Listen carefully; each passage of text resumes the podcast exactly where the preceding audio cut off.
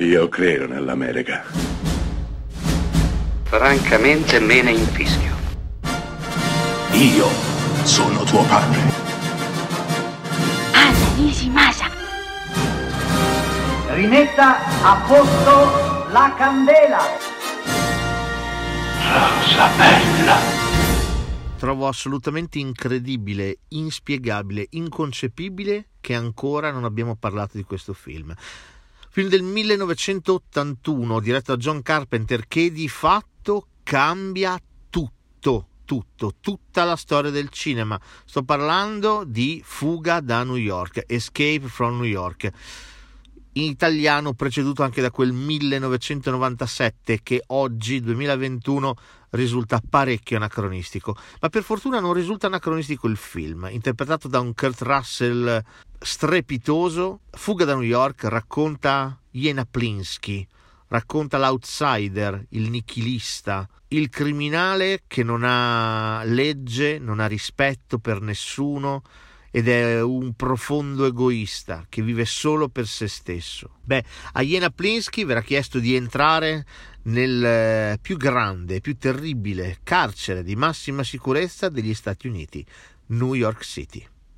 Sì, eh, New York City è diventato un carcere, è diventato. Jena Plinsky dovrà entrare per salvare il presidente degli Stati Uniti, finito proprio lì a causa di un incidente aereo, e soprattutto dovrà recuperare una cassetta, una musicassetta.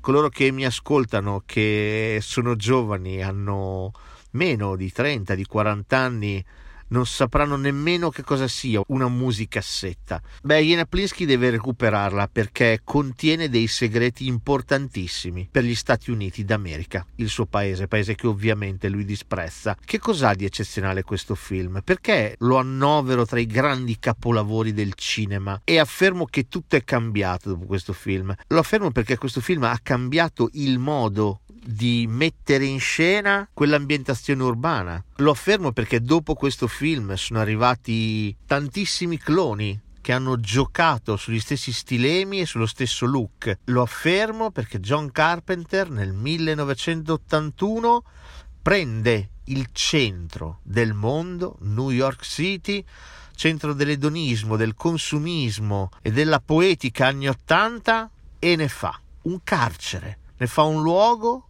abitato da criminali. Ora, cosa c'è di più bello, visionario e profetico di Fuga da New York?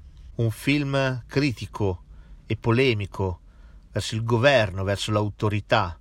Un film in cui i criminali, pur essendo criminali, Jenaplinsky compreso, hanno una moralità decisamente più alta del presidente degli Stati Uniti, l'uomo più importante del mondo.